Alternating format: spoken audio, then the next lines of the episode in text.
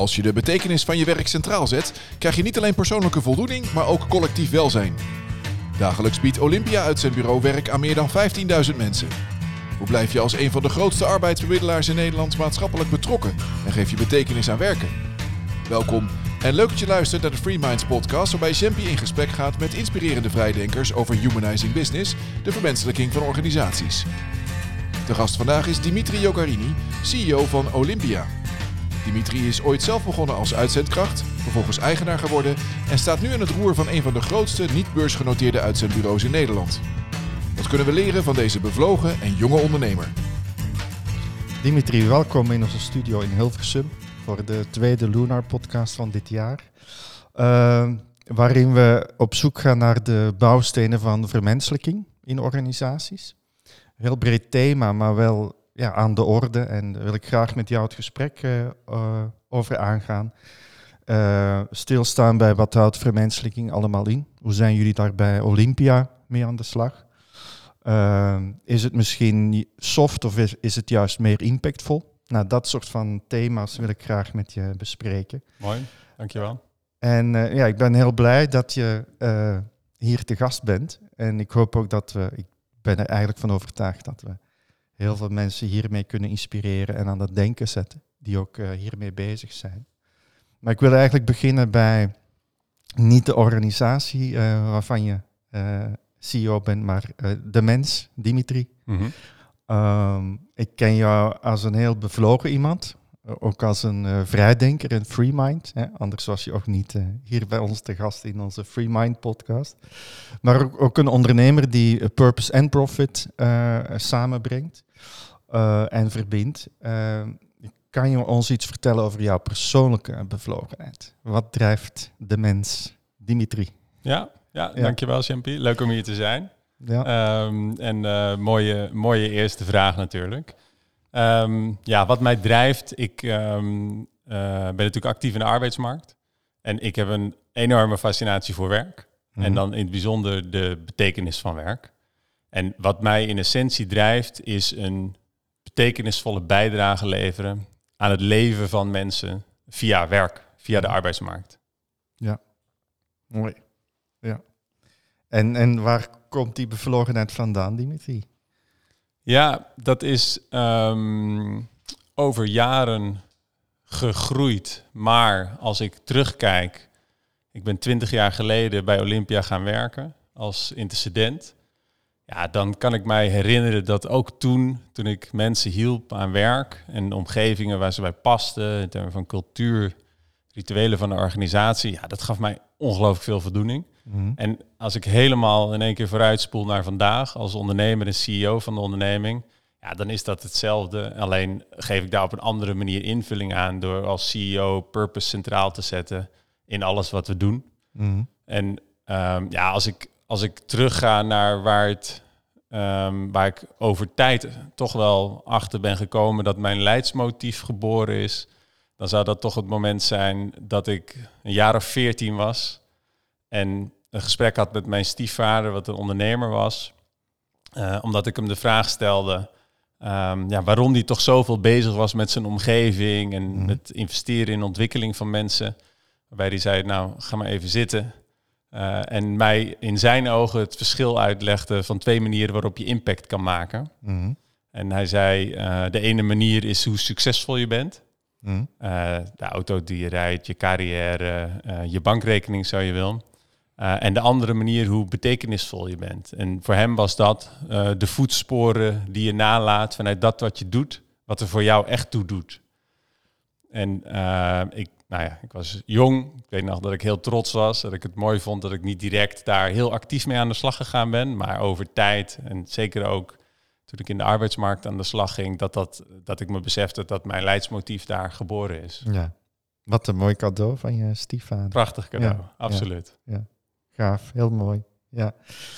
Kan je ons eens uh, meenemen in de, de, de zoektocht naar de diepere overtuiging? Die je met je Olympia-collega's uh, hebt afgelegd. Want dat was niet één dag dat, uh, dat je besliste, uh, dit wordt het. Hè? Dat was nee. echt wel een zoektocht, denk ik. Absoluut, ja. ja. Nee, zelf heb ik um, met in mijn twintig jaar Olympia ehm, in mijn tijd als franchise-nemer, waarbij ik negen jaar franchise-nemer ben geweest, ehm, de zoektocht, zoals je zegt, ook eh, gedaan voor mijn franchise-onderneming. En toen ik in 2016 Olympia overnam, ja, had ik de sterke overtuiging dat we een hele sterke onderliggende, ehm, ja, authentieke, intrinsieke drijfveer hadden, die we alleen geen taal gegeven hadden Mhm. nog. En Dus die zat wel in de ondernemers. die- Absoluut. ja. Ja, en wij, wij profileerden en presenteerden ons op het feit dat we ondernemers zijn, Mhm. wat heel aantrekkelijk is. Mhm. Maar ik, het voelde voor mij nog als nondescript. Dus als nog niet duidelijk van wat is dat dan. Maar dat er tegelijk heel veel onder zat en dat dat heel erg, ja, eh, dat daar een enorme cohesie in zat en dat dat taal nodig had. Dus we zijn een programma ingegaan wat we ehm, eh, Purpose Meets Culture genoemd hebben. Mhm. Waarbij we op zoek zijn gegaan naar ja, wat is nou eigenlijk de belofte in essentie die wij naar de markt doen. En dus eh, vanuit welke purpose is die gedreven en welke kernwaarden. En, ehm, ja, wat we gedaan hebben is onze purpose gedefinieerd. Mhm. Dat doorvertaald hebben in alles werkelijk wat we doen. En een omgeving gecreëerd waarin we ja, met z'n allen continu ontwikkelen. En die reis, de, die, het definiëren van de purpose, dat hebben we gedaan door een participatief proces van een groep franchise-nemers en een groep leiders van de eh, zeg maar eigen Olympia-organisatie. Ehm, en door ja, Socratische gesprekken te gaan voeren, ehm, stil te staan bij waar geloven we nou echt in, aan wie geven we een eerbetoon, wat is ons ideaal, wat is de archetypische energie van de organisatie, wat zijn onze kernwaarden, wat is de belofte die we naar de markt doen. En, ehm, en wat je zag is dat dat waren twee losse sporen van elkaar, maar die kwamen exact op hetzelfde punt uit. Uh, met in de vorm van de merkbelofte Olympia geeft werk betekenis. En de purpose van het leiden van de maatschappelijke transitie naar betekenisvol werk. Ja, mooi. Ja, Mooi hoor, ja. Nou, wij noemen dit eh, bij Lunar leiderschap vanuit menselijke waarden. Zo voelt het in ieder geval. Hè? Echt vanuit Absoluut. de binnenkant Ja. eh, en naar buiten toe. En jij gebruikt ook het woord eerbetoon. Kan je daar wat meer over vertellen? Wat, Ja. wat je daarmee bedoelt? Ja. Ik vind dat een heel mooi woord namelijk. ja nee, absoluut. Ja. Ja, wij geven een eerbetoon aan mensen die betekenis geven aan hun leven of het leven van anderen via werk. Ja, werk, ja. En ehm, nou, wij sowieso als leiders geloven heel erg dat we een dienende rol hebben. Ehm, daarbij is het ontzettend belangrijk natuurlijk om te verkennen aan wie geven we nou eigenlijk een eerbetoon. Waar, waar gaat het om? Het een ontzettend belangrijk onderdeel van de purpose. Dus ja, eigenlijk de fundamentele reden waarom de onderneming bestaat. Mhm. Ehm, en ehm, ja, het, het eh, zeg maar verkennen en gedefinieerd hebben van het eerbetoon, dat geeft natuurlijk heel veel richting aan wat we doen. Mhm. Aan de prioriteiten die we stellen, de activiteiten die we doen. Van onze marketingacties, waarbij we eh, campagnes voeren ehm, over hè, wat, wat je doet, doet ertoe. En waarbij we de vuilnisman Jorino eh, Mhm. op het schild hijsen en een podium geven om uit te leggen waar hij iedere morgen zijn wekker voor zet. Mhm. En dat hij trots is dat hij bijdraagt aan het schoonhouden van een hygiënische stad Amsterdam Mhm. en een, een eh, leefbare omgeving. Ehm, tot en met de interne dialogen die we met mensen voeren, de redenen waarom mensen kiezen voor onze organisatie. Mhm. Eh, het eerbetoon geeft daar heel veel richting aan. Ja, ja. Mooi, mooi. Nou, zou je kunnen denken dat, eh, nou, dat hoor ik ook wel eens, dat mensen zeggen, ja, weet je, eh, leiding geven aan een organisatie vanuit doorvoelde, doorleefde menselijke waarden. Komen we zodanig, zo dadelijk misschien nog op terug welke waarden dat voor jullie zijn. Eh, hè, dat mensgericht leiderschap, ja, dat, dat doen we toch al. We doen allemaal ons best. We hebben het beste voor met onze medewerkers. eh, we proberen ons best te doen voor klanten. We zijn toch allemaal al bezig met dat menselijk leiderschap. De- Hoe kijk jij daar tegenaan? Eh, Is, is dat zo of hebben we daarin nog wel stappen te zetten? Ja, nee, ik, ik denk zeker dat we stappen te zetten hebben. En ik denk ook dat we ervoor open moeten staan dat het een proces is waar we continu met z'n allen ontwikkelen. Ehm, ik denk tegelijk dat we ook voor een groot deel op de goede weg zijn.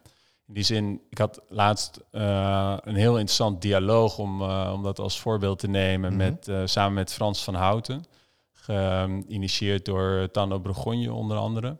En ehm, de reden dat zij ons interviewden op dat moment, uh, Sander Tiedeman was erbij met z'n twee deden ze dat, was omdat ze zeiden, als je deze vraag die je stelt vanuit purpose perspectief bekijkt, uh, zijn er moeders, willers en kunners. Mhm. En dat vond ik eigenlijk wel een hele mooie framing, waarbij ze zeiden de moeders, als het gaat over purpose, Mhm. Ehm, ehm, dat zijn ja, leiders, ondernemers die zeggen, ja, ik moet er wat mee, want ja, anders gaat Ja. het misschien aan me voorbij of anders mis ik omzet. Of... Ja. En de willers, dat zijn mensen die het eigenlijk heel graag willen, purpose centraal zetten. En ehm, hoe heet dat? Alleen niet zo goed weten hoe. Hoe ze dat dan ook effectief moeten doen. En de kunners zijn dan die leiders en ondernemingen die het al doen en die het aantonen. Nou, Mhm. prachtig compliment natuurlijk om samen met Frans dan neergezet te worden als kunners, om daarmee zeg maar, de willers te inspireren. Mhm. En eh, ik denk dat dat op het gebied van purpose geldt, eh, wat een, eh, denk ik, hele mooie intrinsieke aanvliegroute is om Ja. dat leiderschap waar je het over hebt, uit een menselijk oogpunt echt op een goede manier te laden. Eh, als welke andere aanvliegroute je ook kiest. Als het gaat Ja. over ja, de mate waarin we echt mensen centraal zetten in ons leiderschap. Ja, mooi. En waarschijnlijk ook niet alleen de, eh, de willers, maar ook de moeders eh, aan het denken te zetten. Zeker, zeker. Dat, Ja. is, dat is natuurlijk het proces wat wij het liefste zien. Ja, Omdat we daar natuurlijk heel erg in geloven. ja, Ja. Want je hoort ook, eh, ook in de media, zie je dat heel veel greenwashing. Hè? Of, of ik, nee, ik ontmoet ook wel eens leiders die zeggen, ja weet je, we hebben twee jaar geleden een purpose eh, vastgesteld. En, dan en wat heeft dat jullie gebracht? En zeggen, ja, de- eigenlijk ja, best oké, maar er is niet zo heel veel veranderd, want we doen nog steeds dezelfde dingen. Ja, ja. Ja. Ja, nee, zeker. Purpose is natuurlijk niet iets voor de folder. En um, uh, op het moment dat een purpose verwoord wordt die niet authentiek en uh, intrinsiek gedreven is, dan lijkt mij dat ook een ongelooflijk ingewikkeld proces. Mm. Maar waar wij heel erg in geloven vanuit onze fascinatie voor de betekenis van werken, zo je wil ook vanuit het thema vermenselijking organisaties, is dat ja, in essentie waar het om draait, is vanuit mensen vertrekken en wat zij echt belangrijk vinden. Hè? Mhm. Op een fundamenteel niveau. Missie, waarde, identiteit. Mm. En op het moment dat je purpose verwoordt en in staat bent om ja, in feite een community te bouwen van mensen die vanuit hun persoonlijke waarden identificeren met company purpose, Mm. ja, dan is het haast onmogelijk dat er niks verandert op het moment dat je, die, dat je hem Ja. goed articuleert. Ja, ja, mooi. Eh, Kan je ons eh, even meenemen in wat er zo de afgelopen drie, vier jaar, want volgens mij hebben jullie in 2017, dus Ja. daarmee een start gemaakt, Ja. wat er zo al, ja, wat toch wel misschien op, opvallende veranderingen waren of dingen die je misschien zelf ook geraakt hebben. Dat Ja. van, wow, Ja. Ja. dat dat er achter los kwam. Dat Ja. is mooi. Ja, dit, dit zijn jaren waarin ongelooflijk veel gebeurd is Ja. natuurlijk. Niet in de minste plaats ook het afgelopen jaar. Maar eh, nou, wat ik, een van de dingen die, die ik mij nog ook heel goed kan herinneren... is op het moment dat wij met elkaar dus onze merkbelofte verwoord hebben... het eerbetoon, het ideaal, eh, de purpose... Dat, ehm, ja, dat was toch met een relatief kleinere groep. Hè, Mhm. In de zin van, we gingen dat op dat moment in de organisatie ook eh, bekendmaken ja, letterlijk waren dat sessies waar onze collega's met natte ogen zaten te luisteren. En aan het eind zeiden van ja, dit is exact wat ik al jaren doe. Mhm. En nu eindelijk hebben we daar taal voor gevonden. En ehm, nou, dat, dat, dat was natuurlijk eh, een prachtig moment en gaf tegelijkertijd natuurlijk heel veel energie en richting om vervolgens te zien, hè, als je dan vraagt van ja, wat is er dan allemaal gebeurd? We zijn vrij gedisciplineerd aan de slag gegaan met ehm, het doorvertalen van onze merkbelofte, onze purpose in alles wat we doen. Mhm. Dus vanaf hoe mensen kiezen voor onze organisatie, eh, tot en met hoe we ze onboorden en ontwikkelen. Ehm, we hebben bijvoorbeeld het Ikigai-concept omarmd. Mhm. Ehm, dat was voor mij persoonlijk, zal ik zo het over vertellen, ook een heel mooi moment trouwens. Eh, waarbij we eh, we persoonlijke betekenisverklaringen helpen, eh, Mhm. eh, ja, zeg maar schrijven. Hè? Dus we helpen mensen hun eigen verhaal verwoorden vanuit Ikigai. Nou, hun eigen purpose In eigenlijk. feite Ja, hun eigen precies, ja. purpose. Hè? Ja. Dus een personal purpose statement zou je kunnen zeggen. Ja. Wij hebben natuurlijk de taalbetekenis omarmd, omdat we vinden dat die heel erg resoneert in relatie tot werk. En, ehm, En die dan te verbinden met de purpose van eh Olympia. zo is het. En die te verbinden met de purpose van Olympia. En nou ja, dat, dat, dat geeft natuurlijk ook een enorme boost. eh, maar ook weer heel veel richting. Zelfs op het niveau dat letterlijk ook onze intercedenten... op het moment dat ze naar een klant gaan... Mhm. ja, zich voorstellen aan de hand van hun eigen betekenisverklaring. Ja. Ja, en, en daar komen eh, recent nog kwam daar een fantastische mail terug dat bij een klant daar ook enorm op aan, of een prospect in dit geval enorm op aansloeg, zijn eigen verhaal begon te vertellen. Mhm. En zei van ja, dit is de transitie waar wij als organisatie in zitten. Dus wij willen ongelooflijk graag natuurlijk ja, daar de samenwerking eh, in zoeken. En eh, ja, zo zijn er heel veel voorbeelden. Het leuke voor mij, mijzelf, je vroeg ook in persoonlijk, is dat ik kwam erachter met het schrijven van mijn Ikigai. Ik ben eigenlijk al heel lang reflectief bezig. Wat is nou mijn persoonlijke purpose? Dat wat ik altijd dacht dat mijn purpose was, dat dat mijn passie was. Mhm. En, en de Ikigai is opgebouwd uit hè, passie, roeping, missie, Ja. professie. En, en mijn passie eh, blijkt, is mensen helpen ontwikkelen naar hun maximale niveau van impact. Mhm. En dat in essentie daar dus onder lag, eigenlijk de antwoord dat ik natuurlijk net gaf op jouw vraag, wat drijft jou? Ja, een betekenisvolle bijdrage leveren aan het leven van mensen via werk, via de arbeidsmarkt. Dat dat een breder thema is. Dat Ja. ik dat vanuit mijn professie natuurlijk op een hele goede manier kan doen. Mhm. Dus ook voor mijzelf, twee jaar geleden heb ik dat zelf ook, eh, ben ik die workshop ingegaan. Was dat, ondanks al die tijd die ik daar al ingestoken had, ook weer een stap eh, naar voren, naar, naar nog meer de essentie weten te Ja. worden. Door net die laag dieper nog te Door die pakken. laag dieper te gaan. Ja. En ik ervaar zelf wat dat ook doet, Ja, natuurlijk vervolgens. ja. Mooi, mooi. Hoe is dat nog meer zichtbaar geworden? Volgens mij ook in de werkomgeving. Ja, je... Ja, ja, ja, het is ook in de werkomgeving zichtbaar geworden. We zijn, eh, we zijn letterlijk verhuisd en we hebben daarbij het moment genomen, opnieuw omdat we het kompas zo scherp hadden, om na te denken van ja, en, en hoe eh, ja, werken we dan samen? Dus we hebben een eh, activity-based werkconcept omarmd. Eh, en, en letterlijk in de flow zeg maar, van waar we werken, maar ook de functionaliteiten eh, van het kantoor, zelfs tot en met de kleuren, Mhm. ehm, eh, ja, het doorgevoerd. Ja, dus we hebben zeg maar, een hele stabiele kant van het merk en we hebben een hele bewegelijke kant van het merk, hè, oranje en blauw. ja. Nou, dat hebben we ook weer terug laten komen in de kleuren, de interactie, de plekken om te ontwikkelen, de plekken om elkaar te ontmoeten. Ehm, de namen van de kamers. We hebben volledig ehm, door, hè, dus het eerbetoon van eh, mensen, eh, de foto's van onze flexkrachten. We hebben tot op detail eh, doorgevoerd. Op basis van die onderliggende waarden. Op basis van die onderliggende Ja. waarden, het eerbetoon, het ideaal, de Ja. kernwaarden. Vertel eens wat meer over die kernwaarden. Ja? Ehm, met plezier, betekenisvolle groei. Mhm. samen ondernemen, gepassioneerd vakmanschap en ongecompliceerd naar resultaat. Ja. En ehm, we hebben daar manifestaties bij verwoord. Mhm. Dus wat betekent dat dan, betekenisvolle groei? En ehm, we hebben een feedbackcultuur gebouwd, waarin we elkaar actief feedback geven vanuit de kernwaarden. Maar ook een performance management model waarbij we niet alleen op resultaat, maar juist ook op gedrag eh, reflecteren. Ehm, en eh, ja, en dat, dat doen we dan door ook letterlijk te spiegelen. Dus hè, als directie spiegelen we de direct reports, zeg maar, van, ons, Mhm. van, onze, eh, van elkaar. Om zo echt te helpen alle interactie in het licht van ontwikkeling te zetten. En ook weer, dus ja, eigenlijk heel gedisciplineerd, vanuit die kernwaarden in de organisatie continu die doorvertaling te maken. Mooi. Kan je wat vertellen over die laatste kernwaarde? Ja, ja, Intrigeert, ongekopzinnen. Ja, dat snap ik. Nou ja, kijk, purpose en profit gaan hand in hand Mhm. in onze ogen. Ehm, uiteindelijk nu purpose niet centraal zetten is voor mij hetzelfde als 25 jaar geleden zeggen dat het internet niks werd. Mhm. Ehm, tegelijk kan je alleen maar duurzame impact maken op het moment dat je een gezonde onderneming hebt, ook vanuit financiële ratio's. Mhm. En ehm, daarbij is het ook nog eens een keer zo dat als je purpose centraal zet en mensen inspireert, dat het allerlei economische KPI's triggert. Ja. Dus zowel vanuit een sociaal-maatschappelijk aspect is dat relevant, als ook, en dus het gaat hand in hand. En uh, dus in de balans in onze kernwaarden, ja, waren we daar ook naar wel, nou ja, niet, niet eens zozeer naar op zoek, maar kwam dat er eigenlijk ook heel goed uit.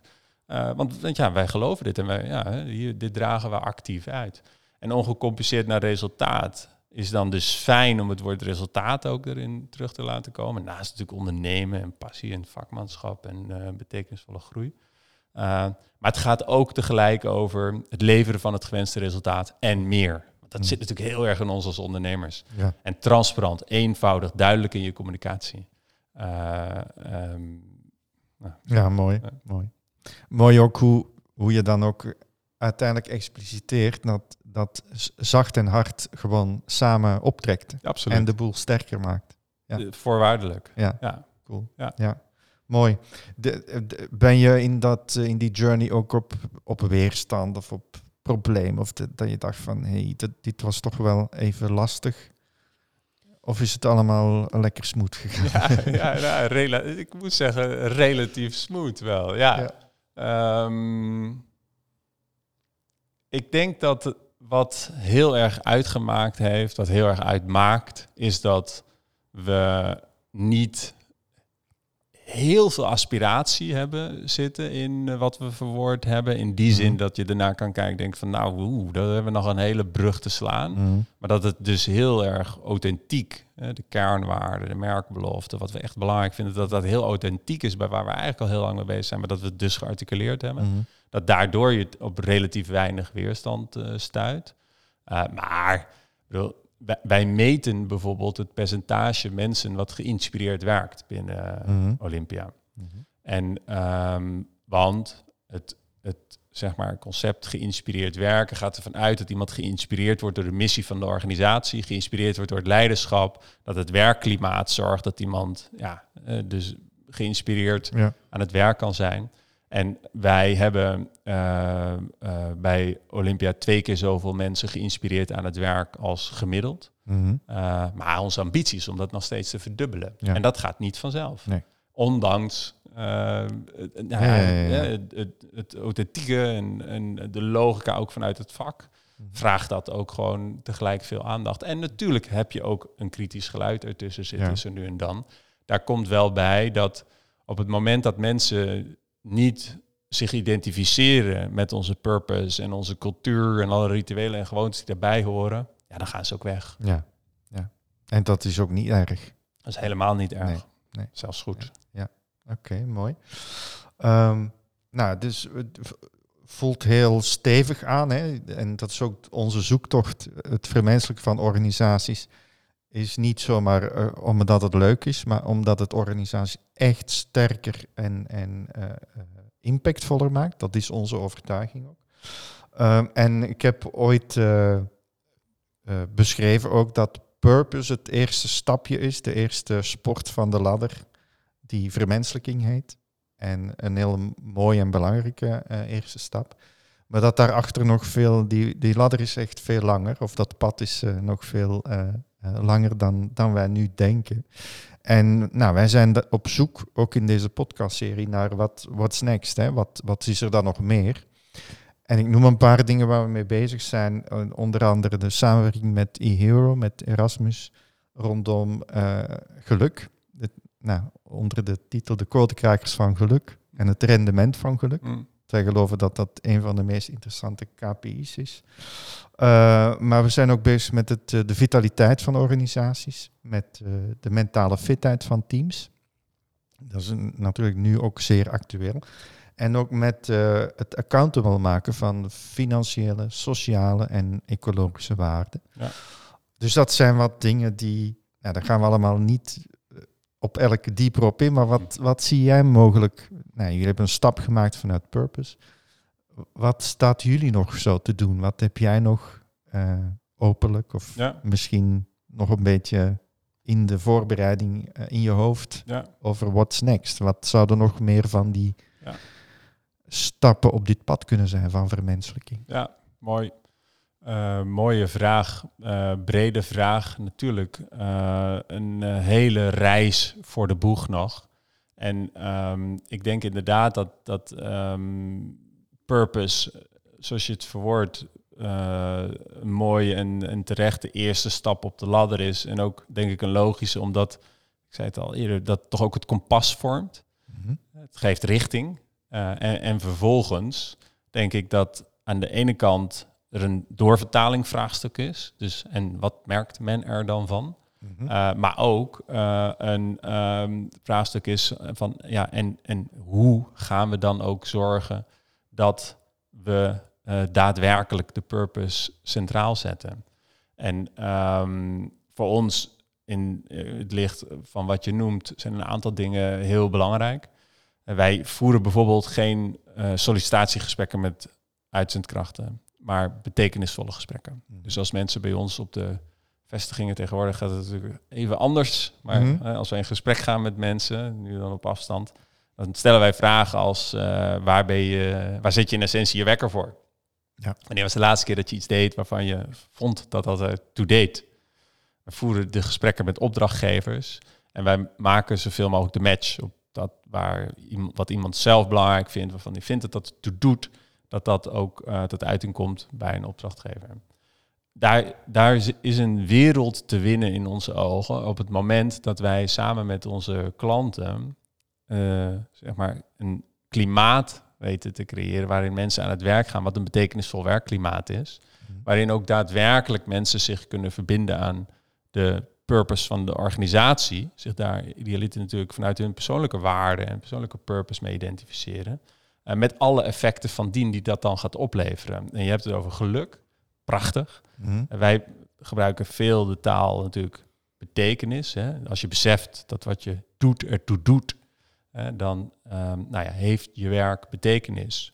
En heeft dat effect op het niveau van voldoening wat mensen ervaren. Mhm. Geluk en voldoening zit denk ik heel dicht bij elkaar. Als, je kijkt naar welke KPI's dat vervolgens allemaal triggert, op een persoonlijk niveau, Ja. maar ook op sociaal en zelfs op een maatschappelijk niveau. Het leidt tot een hoger niveau van welzijn als we meer oog voor onze omgeving hebben, doordat we voldoening halen uit werk. Ehm, en eh, daarmee andere keuzes maken. Het leidt tot een hoger niveau van individuele voldoening. Als we geluk halen van werk, uit werk, zou je Ja. wel daar trots op zijn, trots Ja. over vertellen enzovoort. Daar, daar misschien valt... nog, nog een laagje dieper. Ja, mogelijk. Ja, mogelijk. Dat is interessant om te verkennen. Ja. En ehm, dus daar valt een wereld te winnen in onze ogen. Ehm, en nou, zijn we eigenlijk net begonnen. En eh, doen we de belofte, brengen we het in praktijk. Maar valt daar heel veel eh, Ja. te winnen en voelen we ons daar ook verantwoordelijk voor vanuit een dienend perspectief. Ja. Tegelijk, wat, wat ook heel erg resoneert, wat je zegt, is eh, dus hoe eigenlijk toon je nou aan wat de impact is ja, op de omgeving eh, vanuit, dat, vanuit verschillende perspectieven die je kunt ehm, opsommen. Ehm, ja, daar zijn, wij, daar zijn wij actief over aan het nadenken. Mhm. Dus eh, zijn het de, de Sustainability Development Goals Mhm. en de KPI's die daar aan hangen op basis waarvan we niet alleen aan kunnen tonen. Natuurlijk hebben we, in, hebben we zeg maar, leveren we waarde op het gebied van diversiteit en inclusiviteit en enzovoort. Dat zijn we in staat om te doen vandaag. Maar welke impact creëren we nou daadwerkelijk met de activiteiten die we doen vanuit onze purpose?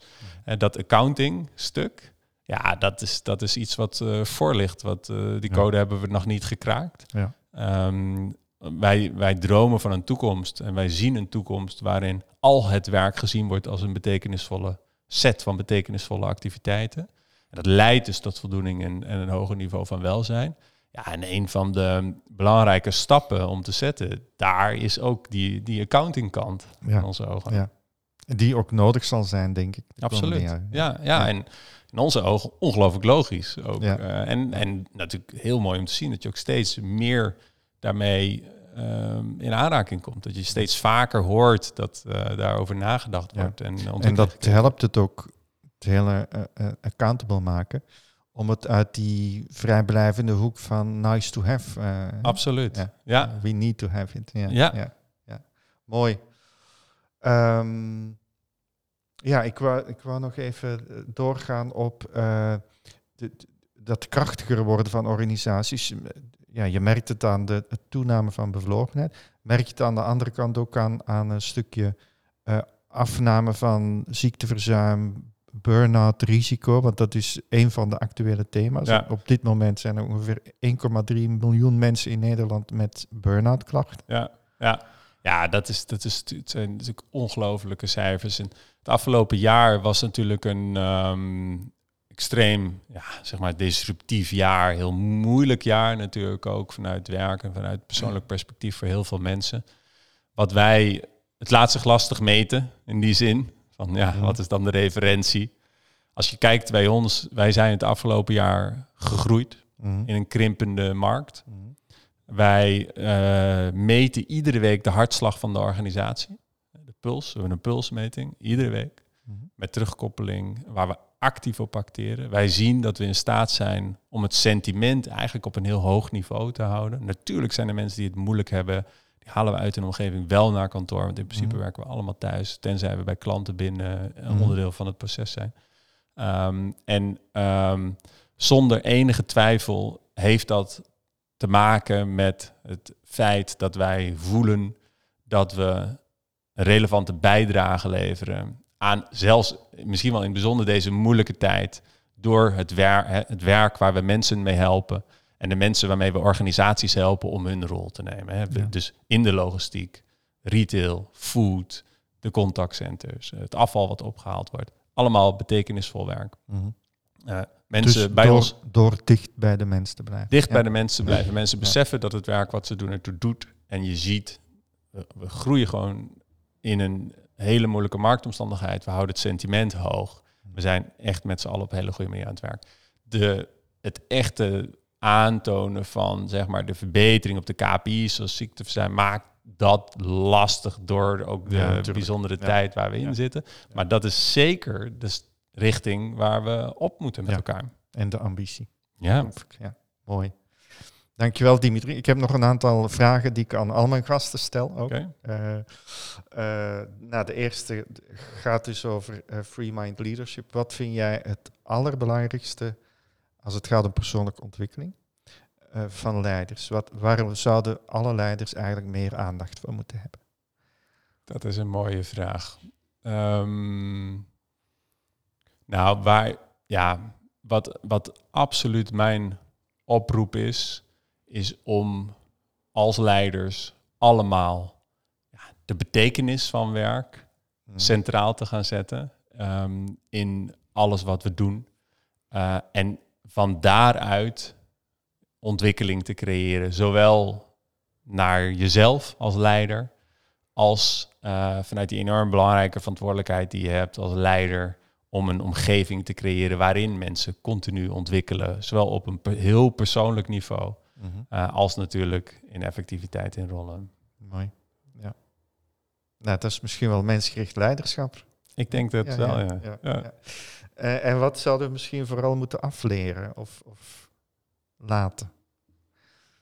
Dat is Ehm, misschien lastig om, ja, lastige vraag, omdat iedereen doet andere dingen. Ja, eh, precies. Andere dingen. Maar wa- wa- generieke waar, ding. zouden we als leiders, ja, waar, waar- waar zijn we een beetje klaar mee? Waar zouden we moeten mee stoppen?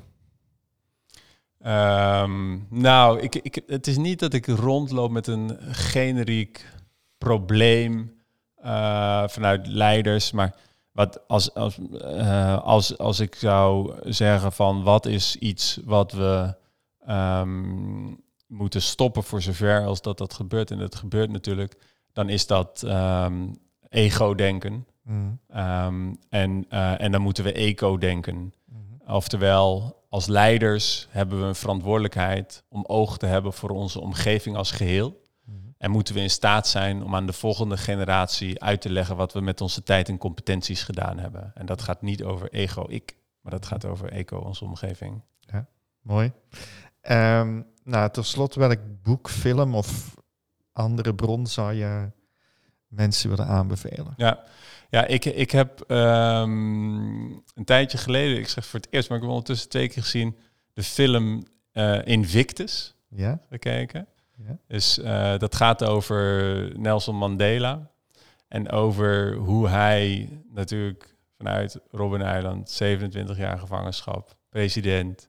ehm, en eh, verzoent eh, en verbindt in plaats van polariseert en wraak neemt. Mhm.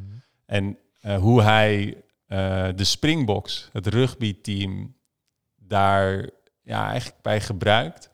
En ook ja, in de film zie je, wat, dat vind ik een prachtig moment. Je ziet op een gegeven moment dat hij de uh, aanvoerder van de Springboks uitnodigt en daar het gesprek mee aangaat. François Pina gaat daar naartoe, heeft geen idee wat hij van hem wil. En op een gegeven moment vraagt hij aan hem van uh, leiderschap. Wat is voor jou leiderschap? En dan zegt François Pinaar voorbeeldgedrag, meneer. En dan zegt Mandela, ja, nee, heel goed voorbeeldgedrag. En dan, en dan stelt hij de vraag, en, en wat doe je als leider om te zorgen dat mensen uitstijgen boven prestaties die ze zelf verwachten? En hij wacht dan niet dat Pina antwoord geeft, hij doet dat zelf. En dan zegt hij inspiratie. ja. Inspiratie leidt tot prestaties boven eigen verwachting. En Mandela is op dat moment bezig met de natie een prestatie boven eigen verwachting te laten leveren als het gaat over afrekenen met de apartheid en mhm. samen het land bouwen. En, uh, en uh, doet dat dus ook door François Pina te inspireren met een gesprek en later een gedicht. Om voor de eerste keer ooit, terwijl het zelfs voor de eerste keer was dat ze meededen op dat moment de Springboks, aan überhaupt de Wereldcup, maar ook te winnen als gastland. Mm. Geniaal in mijn ogen. Ja, ja, mooi. Ja. Dankjewel Dimitri voor dit mooie gesprek. Jij bedankt. Ja, heel tof. Thanks. Dankjewel. Opgenomen in de Sky Lounge studio van Fresh Forward in Hilversum was dit de Free Minds podcast van Lunar Institute. Heb je met plezier geluisterd? Deel je enthousiasme dan in je netwerk. En kom je graag in contact met andere vrije denkers en wil je je aansluiten bij onze community of Free Minds? Check dan onze website lunarinstitute.com. Op onze website vind je ook uitgebreide informatie over onze leiderschapsprogramma's. Voor nu bedankt voor het luisteren en tot de volgende maand.